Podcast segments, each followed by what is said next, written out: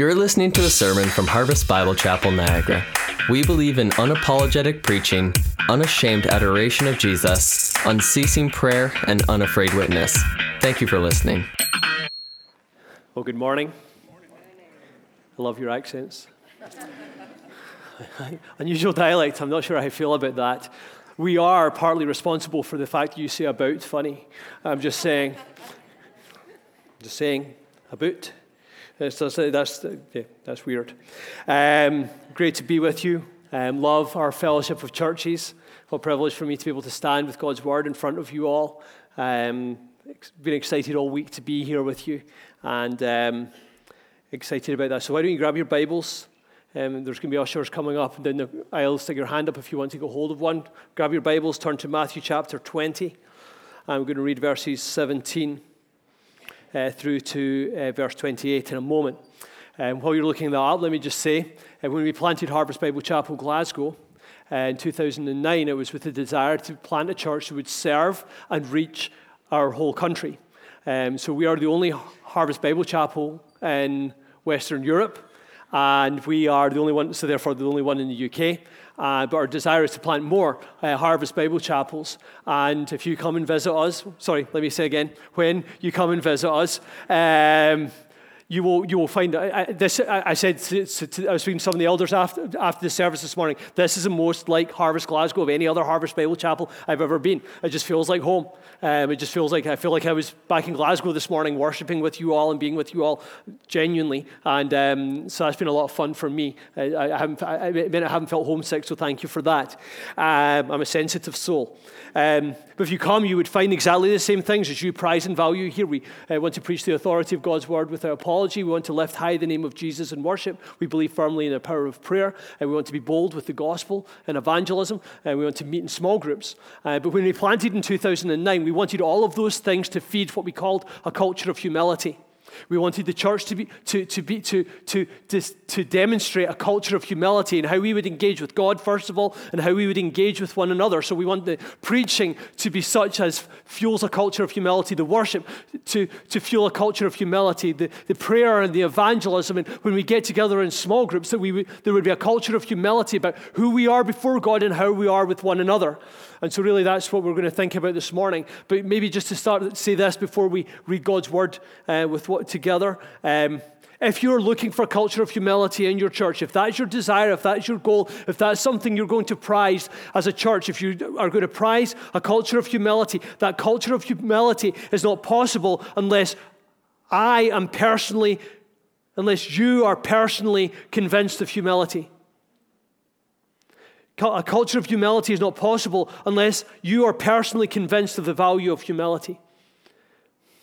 A culture of humility in this local church is not possible unless you are pe- personally convicted of the damage and danger of pride in your life.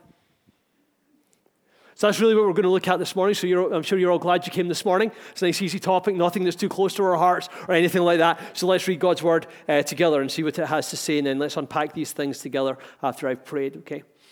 So, verse 17, this is what God's word has to say to us this morning. And as Jesus was going up to Jerusalem, he took the 12 disciples aside, and on the way he said to them, See, we are going up to Jerusalem. And the Son of Man will be delivered over to the chief priests and the scribes, and they will condemn him to death and deliver him over to the Gentiles to be mocked and flogged and crucified, and he will be raised on the third day. Then the mother of the sons of Zebedee came up to him with her sons, and kneeling before him, she asked him for something. And he said to her, What do you want? She said to him, Say that these two sons of mine are to sit one at your right and one at your left in your kingdom.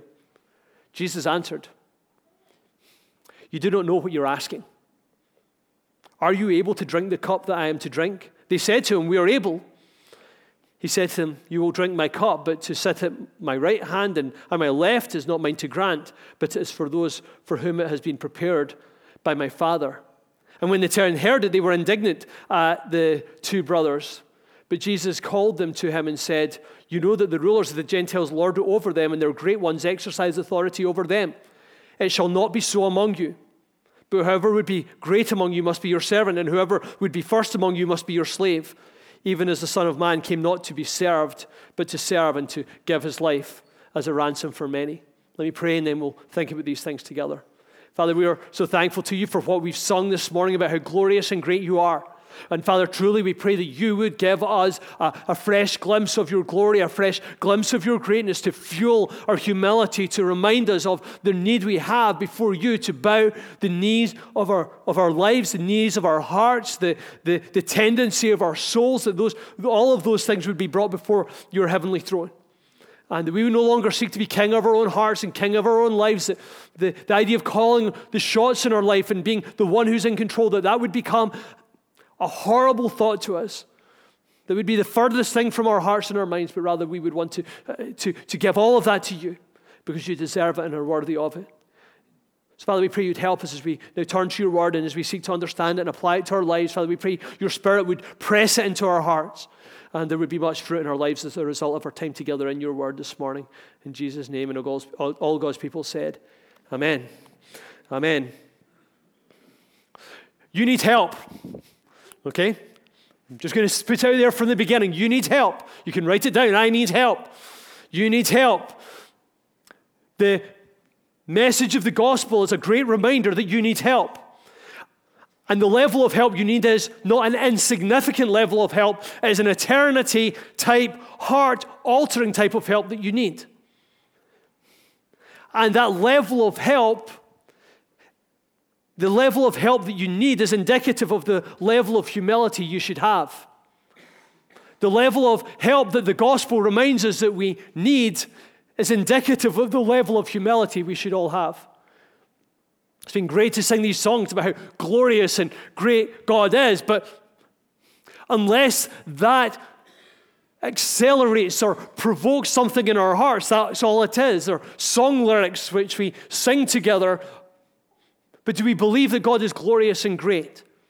If He is, then we should marvel all the more at the grace that He gives us, that He allows us to be called His children and be part of His family.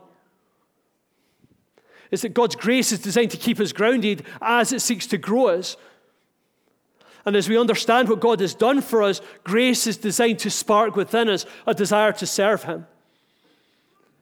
So we enter into what we've read this morning is us entering into the final phase of Jesus' mission on earth as Matthew uh, records it, and we find him now turning his head towards Jerusalem. It tells us that from the beginning. And as Jesus was going up to Jerusalem, so this is his final journey to, to Jerusalem. The, his, his death is imminent. This is uh, just over a week before his crucifixion and resurrection.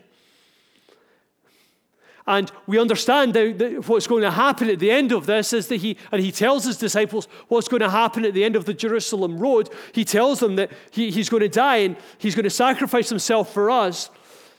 And the important thing for us to remember as we consider this matter of humility and service and the calling on each one of our lives to be pursuing those things in, in our life together as the local church, the thing we need to bear in mind is if we, that if we are able to serve him in any way, is because he first sacrificed himself for us. If, if I am able, if you are able, if we are able to serve him in any ways, it is because he first sacrificed himself for me, for you, for us. That is the, the fuel, that is the motivation, that is, that is the, the, the, the prime reason why we give ourselves in service and humility. It is only possible because of his transforming work in our lives. If we're able to serve him, if you're able to serve him in any way, it is only because he first sacrificed himself for you. And that's where we start with this profound idea that Jesus shows us how he serves us. That's the first thing. Jesus shows us how he serves us. He, we see that in verses 17 to 19 of what we we've just read. Jesus shows us how he serves us. And I want you to th- think about that for a minute this idea that Jesus serves you. What an awesome thought it is that the one who is the image of the invisible God, the firstborn of all creation, the one who by him all things were created, things in heaven and in earth, thrones, powers, rulers, dominions, authorities. All things were created by him and for him, and through, all through him all things hold together. He came to serve you. That is a mind blowing thought. Jesus shows us how he serves us on this Jerusalem road. They see Jerusalem in the distance. The, the, the scene is, Matthew sets the scene. As Jesus was going up to Jerusalem, they see Jerusalem in the distance. And this wasn't the first time they, they'd been in the city. But, uh, but as they look up the road, as they look to the hill that Jerusalem is set upon, the disciples see the city, but Jesus sees the cross. And so he gathers his team in. It's like, it's like a huddle. He says, Come on, come on, guys, huddle in. Right, boys, here's what's going to happen next. And there's a spoiler alert here if you don't know how the story ends. This is what's going to happen next, he says to them. I'm going to be delivered over to the chief priests and, scribes. I'm going to be condemned to death. I'm going to be delivered to the Gentiles. That's the Romans and Pontius Pilate bit of what he talks about in verses 17 to 19. Then he says, I'm going to be mocked and flogged and crucified, and I'm going to rise to rise again in the third day. That's the description he gives them. Now, there's a few things to note about this. First, how amazingly specific and accurate it is. He knew what was going to happen. How detailed this is. A whole week out, this is exactly what's going to happen. It's like a timetable of, of it's, like, it's like a timetable of, of um, that Thursday into the Good Friday. He didn't put the times beside it, but I'm sure he probably could have done. First, how specific and accurate it is. Second, how hard it must have been to keep walking up the road to the city, knowing what lay at the end of it. And just think for a moment about why he would do that. He walked to the end of that road, he walked up to the city, he pursued that road, knowing what lay at the end of it for God's glory and for your good. And third, how awesome it is that Jesus starts this journey having just said the last will be first and the first will be last. So, this is the context of what we're looking at. Uh, verses, uh, look at the last verse of 19, verse 30 of chapter 19. Sorry, chapter, verse 30. I'm, I'm jet lagged. Verse 30 of chapter 19. And then look again at verse 16 of chapter 20. Verse 30 of chapter 19 says, But many who are first will be last, and the last first. Verse 16 of, verse, of chapter 20 says, So the last will be first, and the first will be last. So this is all happening with those two great statements ringing in their ears. And how awesome it is that Jesus starts this journey having just said those things. Because what he's going to give them, what he's going to show them, he's going to give them an active and personal and awesome demonstration of what it looks like for the, for, for the first to be last. Because here's what we know about Jesus He is and always will be eternally first. The one who was and is and eternally will be first made himself last for you. He made himself last to serve you by becoming a sacrifice for you, to save you, to make a son, of da- son or daughter out of you, and to, sec- and to secure eternity for you. Allow that to sink in for a moment. The one who was and is and eternally will be first, unrivaled, undefeated, unstoppable. The one who was and is and eternally will be first made himself last in order to provide for your salvation. So Jesus shows us how he serves us by willingly sacrificing himself for us. And in doing so, he reminds us that true greatness has gravity. True greatness has gravity. So, with the last, first, first, last thing, and Jesus' outline of what will happen next ringing in their ears, uh, James and John do the, the obvious thing to do. They send their mum to ask Jesus for a promotion. Obvious, right? What would you do? Quick, he sounds like he's going to die soon. Let's ask him quick before he's dead. It's almost that kind of sense. It's like, really? Who thought this was a good idea?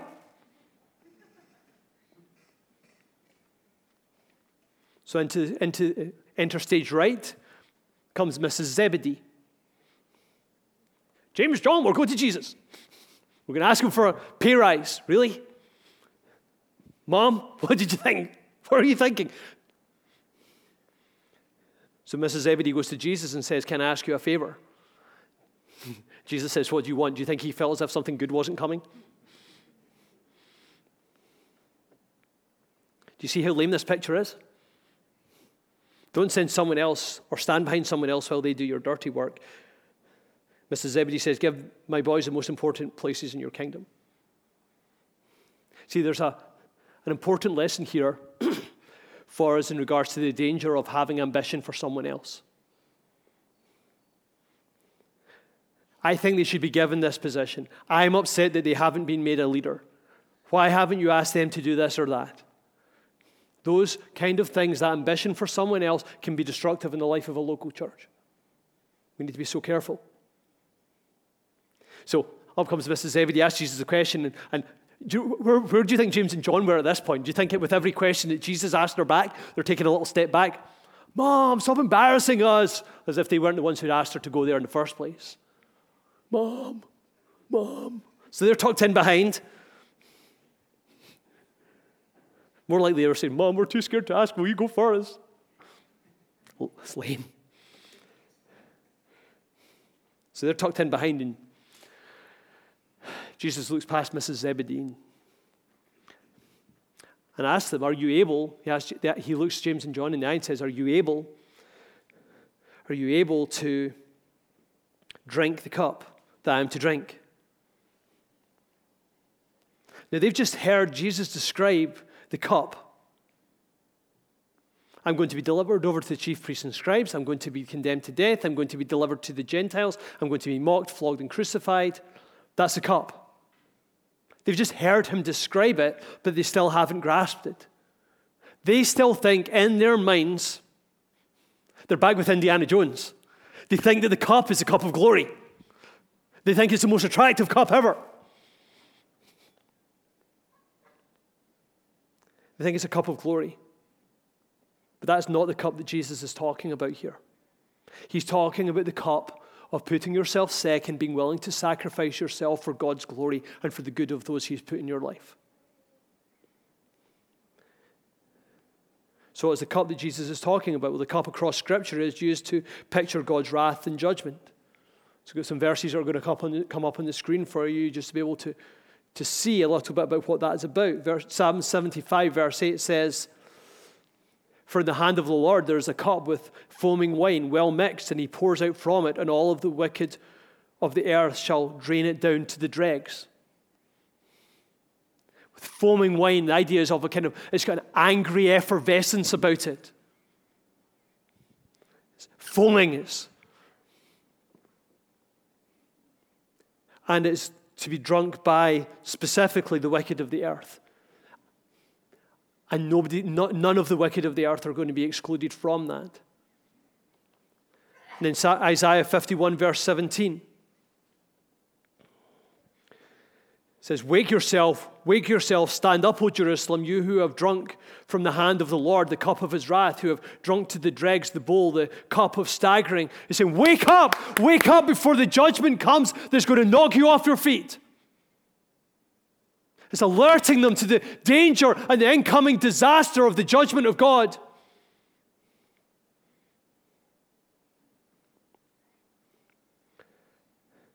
And then, and then Jeremiah 51, verse 7, describing how God uses external agencies in order to bring about his judgment. Babylon was a golden cup in the Lord's hand, making all the earth drunken. The nations drank of her wine, therefore the nations went mad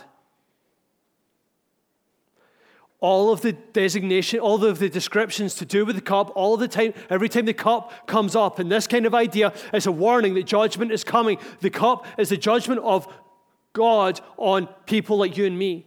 It's the righteous and holy anger of God extended towards those who have rejected and rebelled him. That's what it's talking about.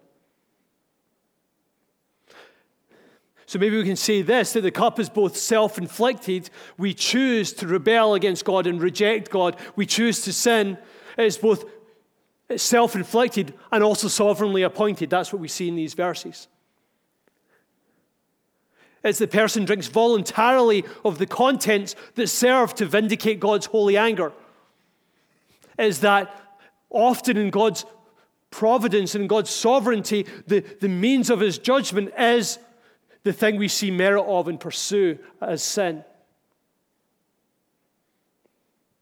So when Jesus talks about the cup, he is talking about the ultimate purpose of all that he describes in verses 17 to 19. And you look at these things and why did Jesus have to come and die? Why did Jesus have to go through these things that he describes in verses 17 to 19, being handed, delivered over to the chief priests and scribes? Condemned to death, delivered to the Gentiles, mocked, flogged, crucified. Why did he have to go through that? Because we sin. Because you sin. And because we put ourselves in a collision course with God and his righteous and holy anger against us because of that sin, because we reject him and rebel against him. So, why the cross? Because of the cup. Why the cross? Because of our sin. Why the sacrifice? Because we've chosen our own way.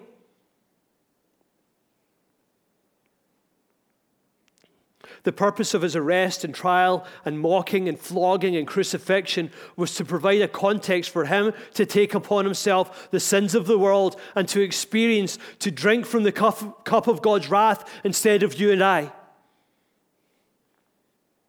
That's what he offers you because he loves you. Ephesians talks about how we were by nature objects of God's wrath, as that we'd placed ourselves in a collision course with God because of the things we'd chosen instead of and above Him. And that puts us in the sight line, in the sights of, of God's wrath and His anger and the cup. And the only way for us to get away from that was for someone perfect, i.e., someone not me, to die in my place. This is John 3:16. He loves you so much that he sent his only son to die for you so that you might not perish but have eternal life. So every time the guy behind the weightlifter in the Olympics stands up with a verse, that's what we're to think of. The cup has been removed for those who trust in Jesus. There is freedom and forgiveness for anyone who puts their faith in Him. You see, God's wisdom declared that the only way to deal with the sin that I voluntarily pursue in a way that vindicated the purity that He demands was for Jesus to die on a cross in my place. In short, I choose to sin, and Jesus chose the cross in order to cover for that sin. And He offers to cover for your sin as well. As you look at your life, as you look back through the patterns of your life, we all need to understand this. I need to understand this just as much as you do. You have sinned your life up. You have sinned your life up. All of the mess and all of the brokenness and all of the hurt and all of the shame and all of the guilt that you have is a result of the sin that is in this world, either yours or the sin that you encounter in the world around about you.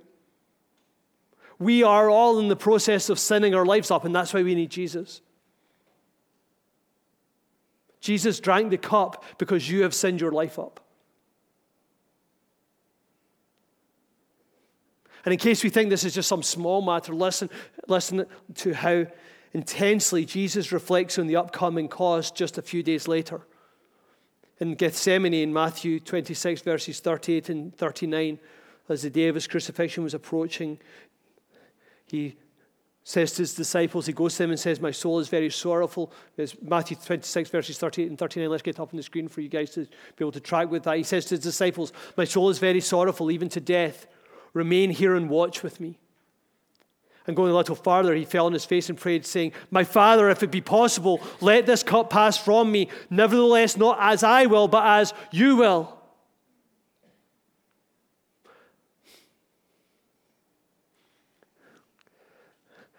Is there another way?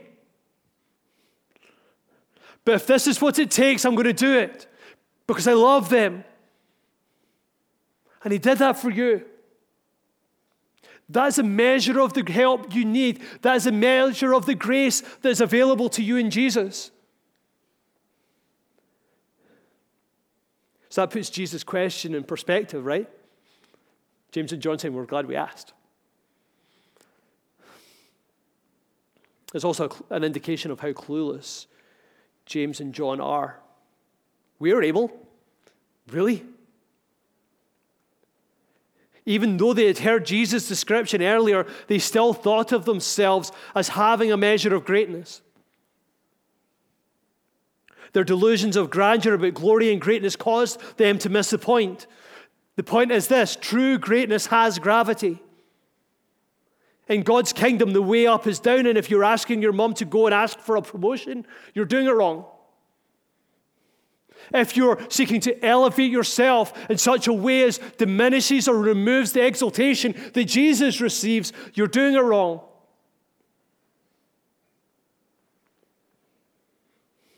So Jesus says, You will drink my cup. And I wonder, did he look at Mrs. Zebedee and say, Remember, remember, Mama, when, when you drank the cup, you asked for this. Acts 12, verses 1 and 2. About that time, Herod the king laid violent hands on some who belonged to the church. He killed James, the brother of John, with the sword. Turn to the book of Revelation. There's John exiled in the island of Patmos, far removed from family and friends and comfort.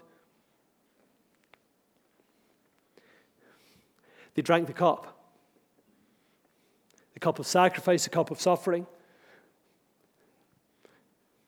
for God's glory and for our good.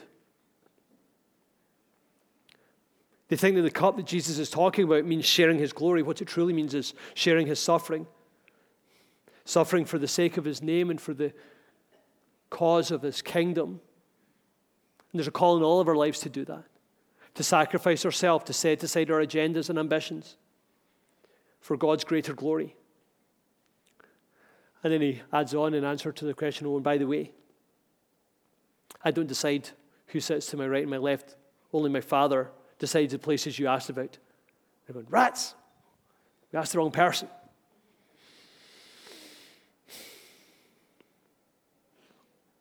Jesus had just set them this awesome example of what it means to be last, and yet still they long to be first. There's a reminder here for every one of us to beware the pursuit of personal status, elevated position, or our own agenda. I love what um, I came across a quote as I was preparing for this by a guy called Matthew Henry, who was a great Christian from centuries ago who, if you search his name, you'll find his whole Bible commentary, which is just awesome to use. And he said this A lion in God's cause must be a lamb in his own. It's good, right? A lion in God's cause must be a lamb in his own. If you want your life to count meaningfully for the glory of God, you must become a lamb in your own cause and for your own glory. If you want your life to have an impact that is not just everyday but is eternal, then this is what must happen. You must give up being a lion in your own cause, being defensive and directive and hungry and for a self satisfaction and a self promotion. Aligning God's cause must, must, must be a lamb in his own. True greatness is gravity. It's designed to bring you low in order that you might lift Jesus high. Is that not what we want? Is that not what our goal is? So, true greatness is gravity. Second thing that Jesus' humility reminds us of is this true community is not a competition. So, the other 10 come back from whatever they were doing and suddenly it dawns on them they've taken their eye off the ball in some ways. Something has happened. They're not quite sure. They can't quite put their finger on it. But, uh, we, but when they find out what's happened, what James and John have been up to, they, we've got a word in Glasgow. We say they were, they were pure raging. They're raging. The other time we're raging at James and John. Can't believe it! Now, we should not assume they were any better or had any different intentions. They were either slower or maybe just because their mums weren't there. I don't know. Where's my mum when I need her? They're going to go for counseling for that in later life, I'm sure. But their anger is revealing, and our anger is revealing when stuff like that happens. It tends to reveal something that's slightly off in our hearts in regards to these things when we get angry. How, how, do, how dare you? How could you? They weren't innocent in regards to these things. Back at the, chap- start of chapter 18, the disciples, and we should note that there's no names when this is said, the disciples came to Jesus saying, Who is the greatest? Now, I was out for, I, I was, I, I, have been taking, I took one of my girls, our, our, we've got four kids uh, Matthew, Katie, Hannah, and Ben. Um, Matthew's 11, uh, Katie's 9, Hannah's 7, and Ben is 6. And so I took Hannah out for, uh, out for hot chocolate on, on, on Thursday afternoon just to kind of hang out with her before I came away and um, spend some time with her. And um, I've been working through all the kids over the course of the last week, and I'm going to and carry on next week with that a little bit. It's my way of kind of compensating them for me being away. Um, but we, we, we, we play this game when we go out and we say, okay, we're going to take turn about asking questions. What, what's your favorite music? What's your favorite song? What's your favorite movie? Those kind of things. And we take turn about. And came Hannah's quest, turn and said, okay, what, what do you want to ask me? And she said, okay, so you, you got four kids. I said, thank you for helping me with that. So you got Matthew, Katie, Hannah, and Ben. Okay, so you got the four kids. Imagine you hadn't had any of us yet. Which one would you like to have first? Now I'm smart. I smelt a trap. Who's your favorite? That's really what the disciples were asking Jesus back at the start of Matthew 18. Who's going to be the greatest? Who, who are you going to promote? Who's going to be the best? Who's your, who do you love most? I didn't answer the question. That was wise parenting, right? Am I right? I said, That was a bad question, Hannah. You don't want to ask that question ever again. So they all had that ambition within them. And when it comes to serving Jesus, I think there's a kind of twin challenge we have in regards to, in regards to all of this. There's those, who are, those of us who are ambitious and those of us who are ambivalent.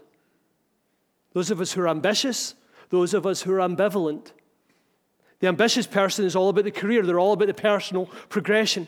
They want to elevate themselves, they want to move fast, they want the role and the responsibility, the influence, the authority, and the position and the prominence. But Jesus asks you to sacrifice yourself.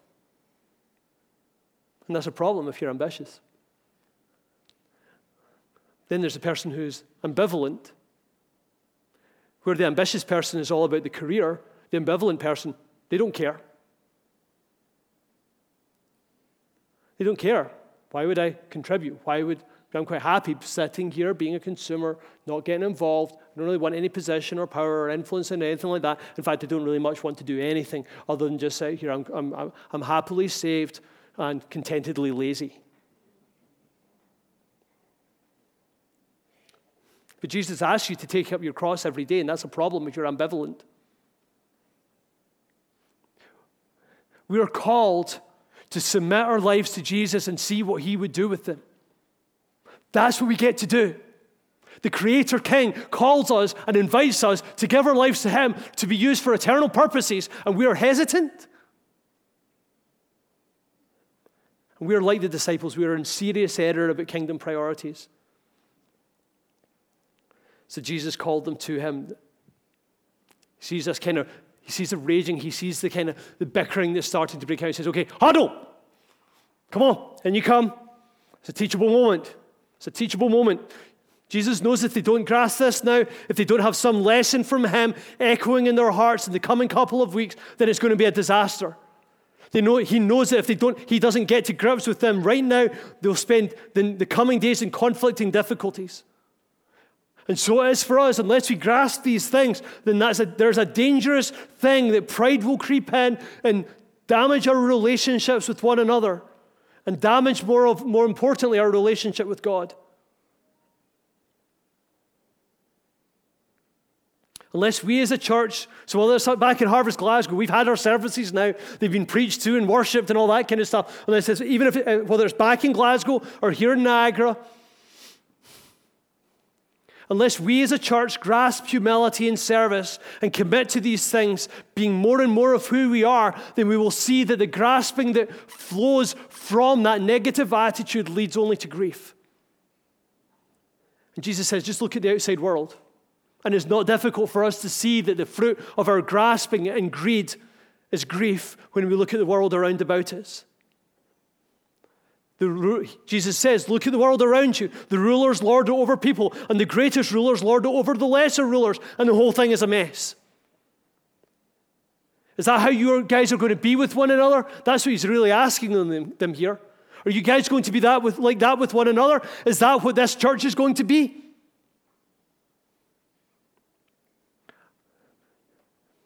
And then he says this. Verse 26. You looking? Look down into this. Verse 26. It shall not be so among you. I want you to hear that with the impact and importance with which Jesus accentuates it. It shall not be so among you.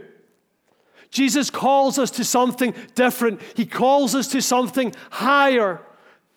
We're not meant to replicate the world, we're meant to be a revolutionary body within the world, directing people towards our great King Jesus. It shall not be so among you. If this is going to work, if this is going to be a thing, then it has to be a different thing. True community is not a competition. Apart from one verse I found. This one verse. Romans 12:10, we'll get up on the screen for you. This is where you get to be competitive. Love one another with brotherly affection. Here's the competitive bit. You ready? Outdo one another in showing honor. Now, if we are to be competitive about anything, it is in regards to complimenting one another and committing to one another. We are called to be readily identifying and affirming evidence of God's grace at work in the lives of you, our brothers and sisters. That's what we're called to be. We're, we're called to be cheerleaders for growth. Now, I would have brought pom poms to demonstrate this, but we don't do pom poms in Scotland. In fact, we don't do much by way of any kind of celebration in Scotland. So you just need to take a word for it. We're, we're called to be cheerleaders for growth, cheerleaders for the growth in grace and godliness. Not with a sense of entitlement, but rather willingly standing aside in order to see other people progress and grow in their relationship with Jesus. My, my friend Charles Spurgeon said, said it well. Do not desire to be the principal man in the church. Be lowly, be humble, the best man or woman. Okay, I hope you're reading it that way. The best man or woman in the church is the person who is willing to be a doormat for all to wipe their boots on. The person who does not mind what happens to him at all, so long as God is glorified. That's the life we're called to live. That's the life you're called to live. You do not, the, the kind of life that does not mind what happens to you as long as God is glorified. Does that, does that describe your life? Does that describe how you're living? I don't care what happens to me as long as He is exalted, as long as He receives the glory.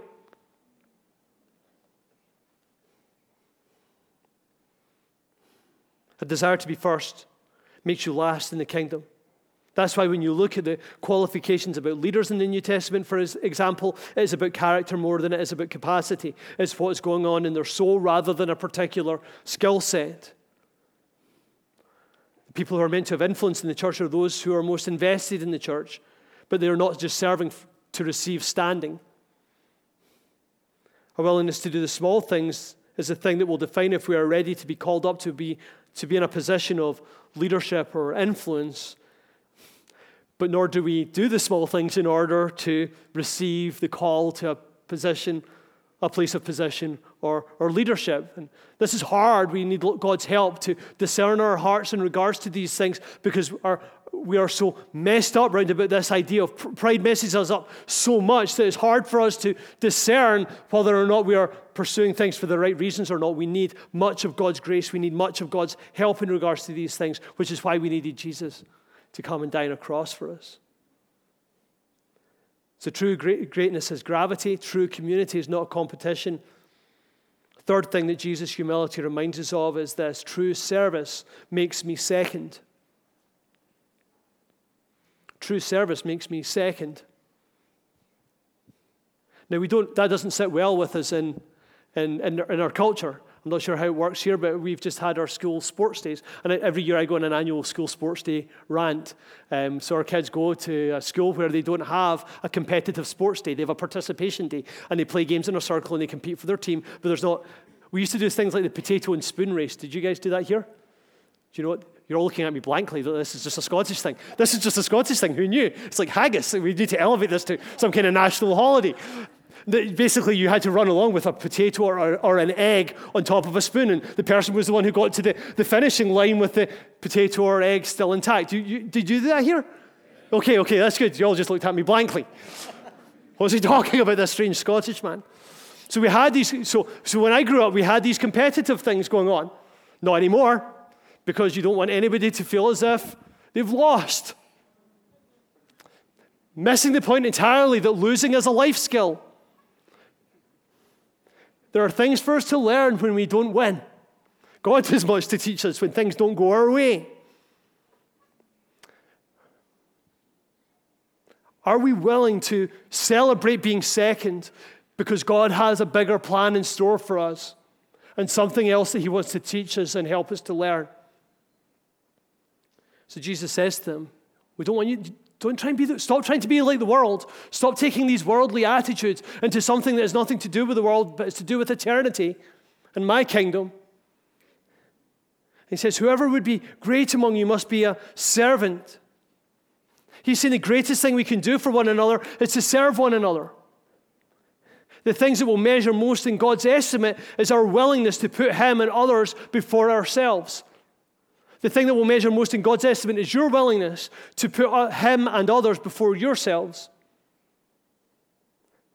So here's a list of questions I came up with to help us maybe discern our hearts in regards to these things. I think this has been recorded, so you may want to go back. I'm not sure I'm going to speak slowly enough, or you even understand enough of the words that I'm saying in order to be able to take note of them all. So maybe you can put it through Google Translate later on. Could you be content to come to this church and not lead? Can you be content to not be prominent, preaching, being in a ministry leader position, or up front in some capacity? How do you respond when someone doesn't say yes to you? How do you react when you or an idea you have is passed over? What if a person you would advocate, like Mrs. Zebedee, doesn't advance like you think they should? The greatest thing we can do for one another, one another is to serve one another, to have an attitude of service and humility. Don't care what happens to me as long as God is glorified. And whoever would be first among you must be your slave. say, oh, oh, oh, easy now. The servant thing, I'm used to that. Okay, I understand servant, leadership, servant, servant, service, right? I get that. The slave, hang on. Hold up a minute. Yet that's the example that Jesus gives us. We should note this Jesus doesn't ask those who follow him to do anything that he hasn't done first.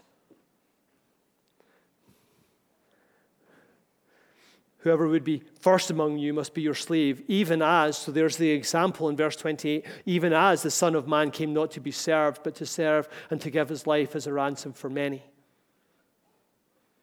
So if I was to go around the room and I was to ask, so this is cue, okay, get thinking because I'm going to ask, okay, if I was to ask you, what, what would be your job title? Do you, do you work? What, what would your job title be? You're an engineer, okay. So an engineer. I'm a pastor, okay, so that would be mine. So uh, somebody else, what would your job? You're retired, okay. There's a job title right there. This much I know. I watch my parents and, and my, my wife's parents, and they're busier than they were when they were working there, right? Fair? And so so we have these different titles which describe us in some ways, and, and here's how Jesus describes himself, even as the Son of Man came not to be served, but to serve and to give his life as a ransom for many, even as the Son of Man. And we need to understand that term, Son of Man, is not just an everyday job title, it's an eternally awesome title, full of authority and awesome power. So even as we are called to follow his example, follow the example of service and being willing to make ourselves a slave for the glory of God, even as the Son of Man who had this eternally awesome title was willing to serve and become a slave.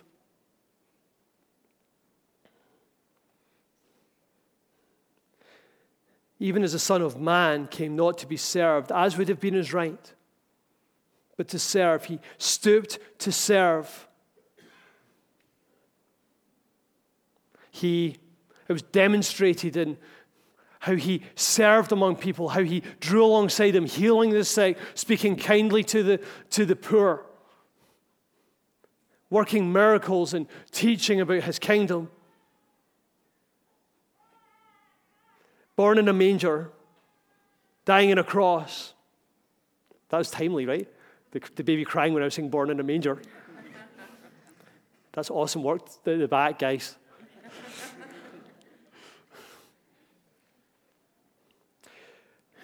He had more than anyone else, more than you, more than me, the absolute right to be served. So, what does that do with your self importance? What does that do with your self entitlement? Your sense of entitlement? Eternity will reveal most of all his worthiness of our worship Yet the opportunity is there today to serve Him. So why do we waste it by pursuing our own thing and our own ambitions and our own agenda? He didn't come to serve, but to serve. Jesus Christ, God the Son, now seated at the right hand of God, came to serve you. And think again about that for a moment, like we did at the beginning. And He gave his life as a ransom. And that word ransom is slave market language. He gave his life as a ransom for many, as a recompense to pay for the cup that you have earned. He sold himself in order to save you. He made himself a slave to make you into a son.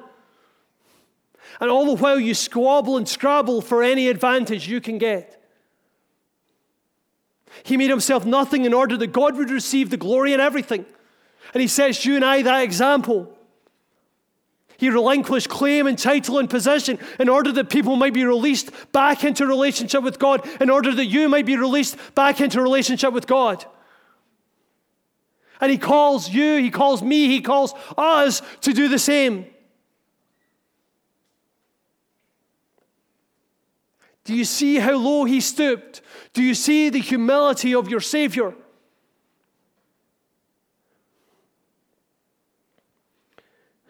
Do you see the perspective it gives us? Do you see that the act of humility that you seem to fear is nothing in comparison to the journey from heaven to here? The things you count as humility's greatest losses have no significance in comparison to the transaction of heavenly crown exchanged for a cross. You are made for something more, but it involves you becoming less. You have a heavenly and an eternal calling. That's what Jesus has given you. That's what his death on the cross provides for you. You're, you have a heavenly and eternal calling, but it is drawing attention to someone greater than yourself. Are you ready for that? True service makes me, ser- makes me second. When Jesus died on the cross, it was first for God's glory, then for the good of those for whom he died, including you, if you would trust him.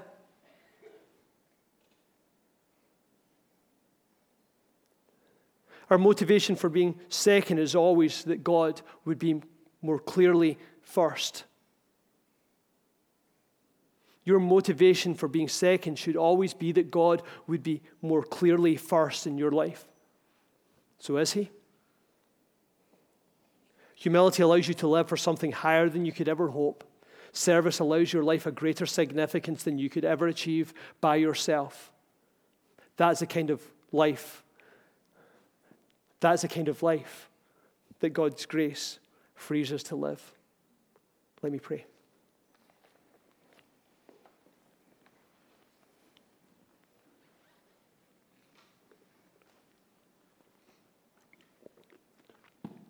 Father, we want to acknowledge that right now pride resides in our hearts and is kicking back against aspects of this message where we are called to humble ourselves. Father, we pray you'd help us in the midst of our self defensiveness, self justification, self righteousness that we often have in regards to these things, our tendencies to think about how this is a great message for someone else to be paying attention to. Father, we pray you would home by your Spirit, your word in in our hearts, you would transform us and change us and help us. We need your help. Humble as we pray, give us a greater glimpse of who you are Give us a greater understanding of the example that Jesus has set us in these things. Help us to be servants. Help us to be slaves, not for our good, but for your glory, which is always for our good anyway. Father, we pray that you would be first. You would be the, you would be the one we would be in pursuit of. Forget the pursuit of ambition. Forget the pursuit of agenda. Forget the pursuit of position. Father, only you and what you would have for us. Father, we make pray that the greater thing our life would be about would be making you greater. That is our longing. That is our desire. Help as we pray. Give us hum- the humility to pursue that with all we are. In Jesus' name we pray. Amen.